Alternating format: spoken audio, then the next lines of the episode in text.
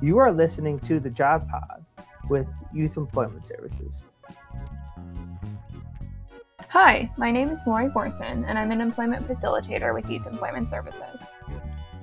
Hello, everybody. My name is Alexander Ferrer, and I'm the education coordinator at Youth Employment Services.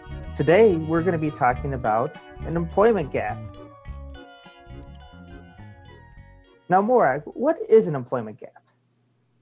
So employment gaps, I just want to stress, are something that most people have. And basically, it's just a period of time that you weren't working that kind of starts after you get your first job.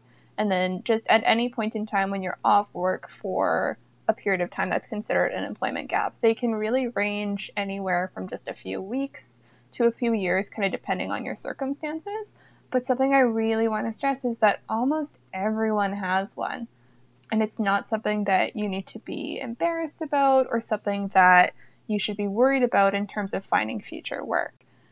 So today we're just going to talk a little bit more about how to prepare to address an employment gap when you're looking for your next job, because oftentimes employers will see that in your work history and they'll ask you about it. But it's definitely not an immediate rejection sentence or anything like that. It's just something that you want to make sure you know how to talk about. So there's a few different reasons that people tend to have employment gaps. This is really endless, but we're just going to focus on three of them today. So the first one we're going to focus on is that you quit your job. The second one we're going to focus on is that you were laid off. So this can be due to a shortage of work or your contract ending. Or the third one is you were fired. So we're going to talk about each of those individually, but just know this isn't a comprehensive coverage of it. There's always going to be other reasons, but those are the three main ones. So I'll start with talking about the first one. So the first reason that you would have left a job is that you quit, and then you didn't necessarily have another job to go to straight after. And there are a multitude of reasons why people quit jobs. You can have other life responsibilities or workplace stresses that lead you to quitting a job. And so when someone asks you about that and they ask you why there was, say, a year-long gap between your last job and this new job you're applying for, your answers shouldn't focus too much on the coworkers you had conflict with or the details of your personal life that led you to quitting, but instead should focus on how you weighed out your options and ultimately decided that leaving your job made the most sense at the time, and now you're in a better place to be working again. So for me, I have a personal story with that. I had my first job in high school. I worked in fast food, and I worked there starting in grade 11, and then I kept that job over the summer and then worked into grade 12. But in grade 12, I had a really heavy course load on my plate. I was doing a lot of extracurriculars, and I was pulling 17-hour days. It was so ridiculous. I would be at school at 7:45 in the morning, and I'd be there until 5 p.m., and then I would go straight to my after-school job, and I'd work there sometimes until midnight, and it was not sustainable for me. So I did that for a few months before I just kind of reached a point where I thought, you know what, I'm in high school, I don't need to be working. This is a responsibility that I can leave. And so I put in my notice, I quit my job, and I focused on school for the rest of the year. And then after high school, I started looking for a job again. And so it had been about a year at this point since I'd quit my last job. And I went in person to drop off my resume at a retail store that was hiring. And the first thing the hiring manager asked me, she took one look at my resume and she said, "Oh, you haven't worked in a year. Why is that?" Right? So I had to be ready to answer that question. And I just, I didn't focus too much on I hated my boss, because even though that was actually true, what I did focus on was, I had a lot going on in my personal life and I had a lot of responsibilities, and I weighed everything out and decided this was the one that had to go. But I'm now at a point where I'm ready to bring this kind of responsibility back on. And I ended up getting that job. So it worked out pretty well for me, but it was so important that I had thought that through ahead of time so that I was able to speak about that professionally. Quitting a job isn't the end of the world in terms of finding a future job, but a potential employer is going to want to know that you're not going to quit their job immediately, right? So you need to be able to speak about that in a way that's positive and that they're still going to think that you're responsible and want to hire you. Another reason that people will have an employment gap is being laid off. Do you want to talk about that one a little more, Alexander? So you were laid off due to a shortage of work. Now, this is a very common one, and it's actually really simple to talk about because this happens a lot. A lot of people have a lot of contract work, or people have summer jobs, for instance.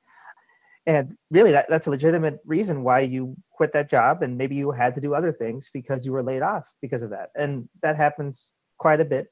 And during that time, it might be really difficult for you to try to find a job. And that's understandable. You might not have a job for months. You know, that is something that happens. So something you can do is you could actually volunteer during those times. This is what I say to a lot of people when they're trying to come up with their resume and everything. I always ask them, what have you done in between those two jobs? Because chances are you're doing something. What I always tell some of my students that I work with, I kind of say sarcastically, were you looking at a wall the whole time? No, you weren't. You were actually up doing something, whether it be sports, or maybe you were volunteering at a place of worship or a community center, things like that. So always try to volunteer and try to think about things that you're doing besides work. Employers really want to hear what you do besides work, especially if you have gaps in your employment. Mm-hmm. And I can speak a little bit more. I have a personal story for this one too, because I'll tell you all right now, my resume looks like Swiss cheese. There are so many gaps in there. It's full of holes. But something that I always try to make sure I do, especially because I worked a lot of jobs that were contracts, you know, say for 6 months at a time, is that I have volunteering going on, whether that is purposeful kind of trips where I go to volunteer somewhere else, which I've done for sometimes up to a year at a time, or just if I'm looking for a job, I always make sure that I've got some sort of volunteering gig going on the side so that when I go in for a job interview, I can say, you know what, yeah, I was laid off from my job back in October and it's March now and I've been looking since October, but during that time, I've also been filling my time by volunteering with my local neighborhood association.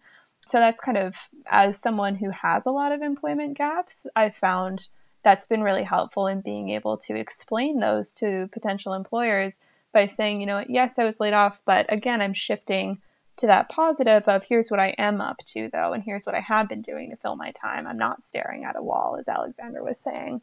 So I think that's one that we can't stress enough is finding ways to be productive with your time is so good. You know, I actually have a little bit of an experience of a gaps in my employment too. When I was going to university, I was actually living on campus, and in the summer, I worked as a maintenance worker, and I was basically a janitor. Well, after that summer, I didn't have that job anymore. How would I explain to my employer that? Well, it's because it was only a summer job, and also during the school year, I did other things. I was part of clubs. I was even the mascot. That's a whole other story that I don't want to get into, but I was even a mascot at one point. I did different things. It's all about framing it in a positive way of things that you do in your spare time. So that's my little story, I suppose. And finally, the third, one of the most common reasons for, talking about why you leave your job is because you were fired. So Morag, can you tell us about that? Yeah, so this one in terms of how to talk about it depends a lot on your specific circumstances. Overall, your answer should always, like we've been saying before, focus on the positives and should avoid trashing any previous employers or coworkers. As an employment facilitator, I work with a lot of people one-on-one. A lot of my clients are folks who have employment gaps, and that's not a bad thing, but a lot of what we work on is how to talk about those.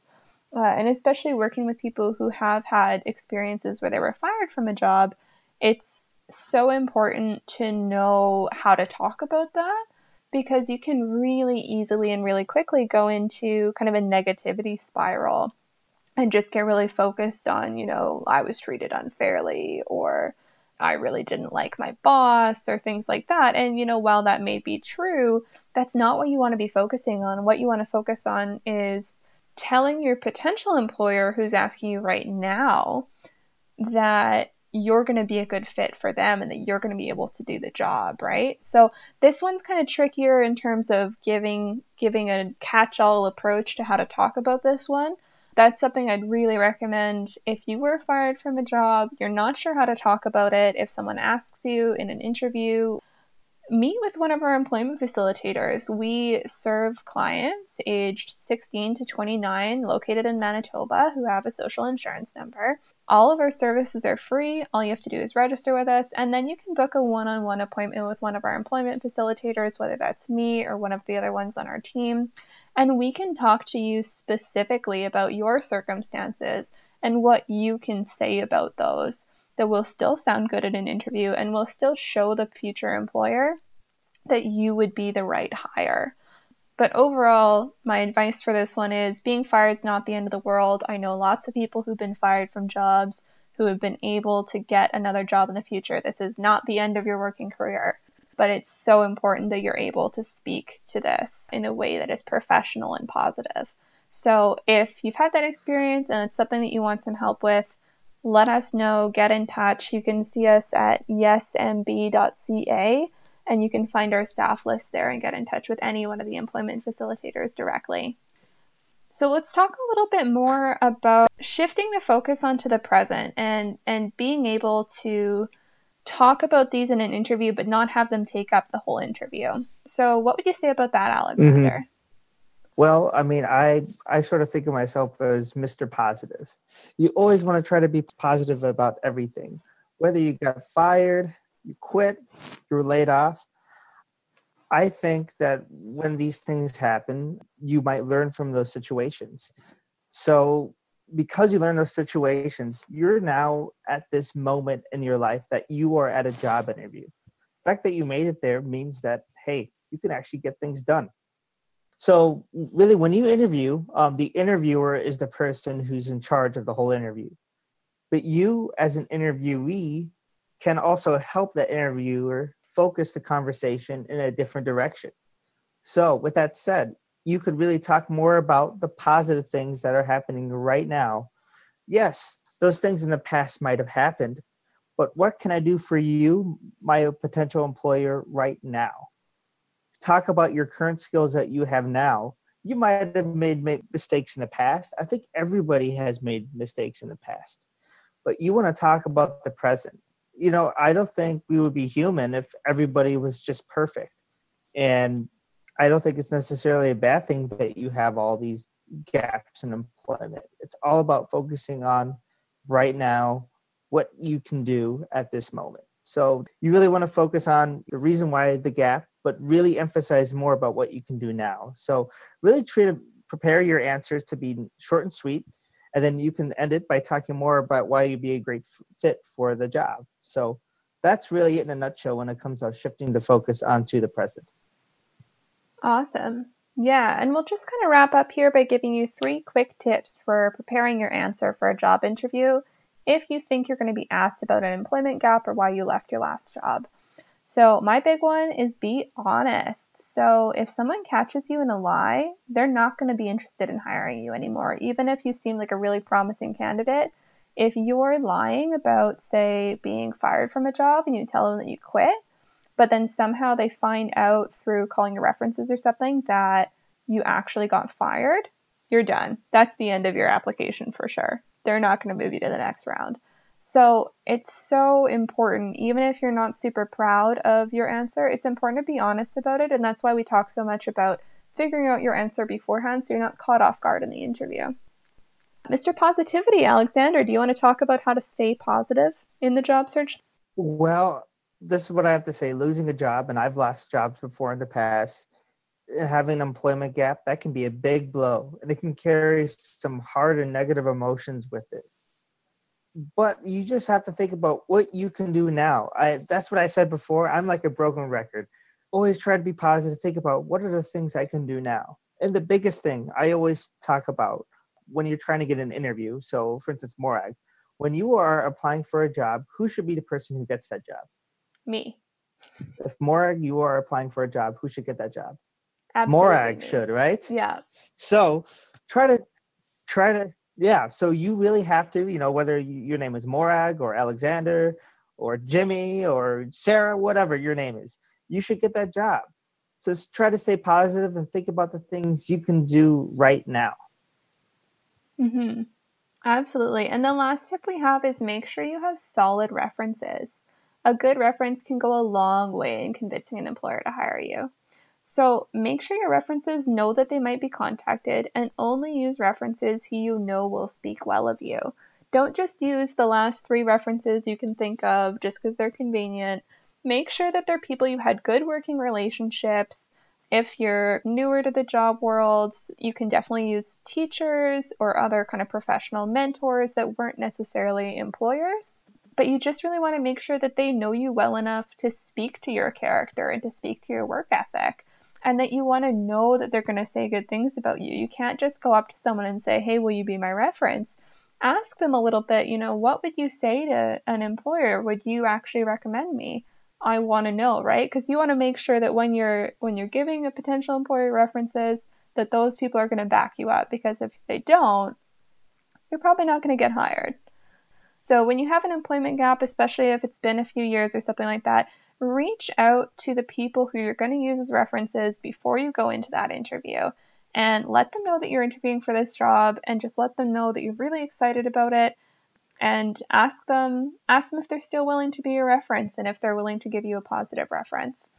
It's a little bit more work, but that will go a long way. So like I said before, if you want help with learning to talk about your employment gaps in your job search, our employment facilitators at Youth Employment Services would be happy to help you. We can offer services through our website if you get in touch with us. You can email us or phone us. We also use Facebook, so we can help you with a one-on-one appointment for job searching or a mock interview, or even just working on those really specific questions that you're struggling with. So you can find us at www.yesmb.ca, and you can find our contact information there.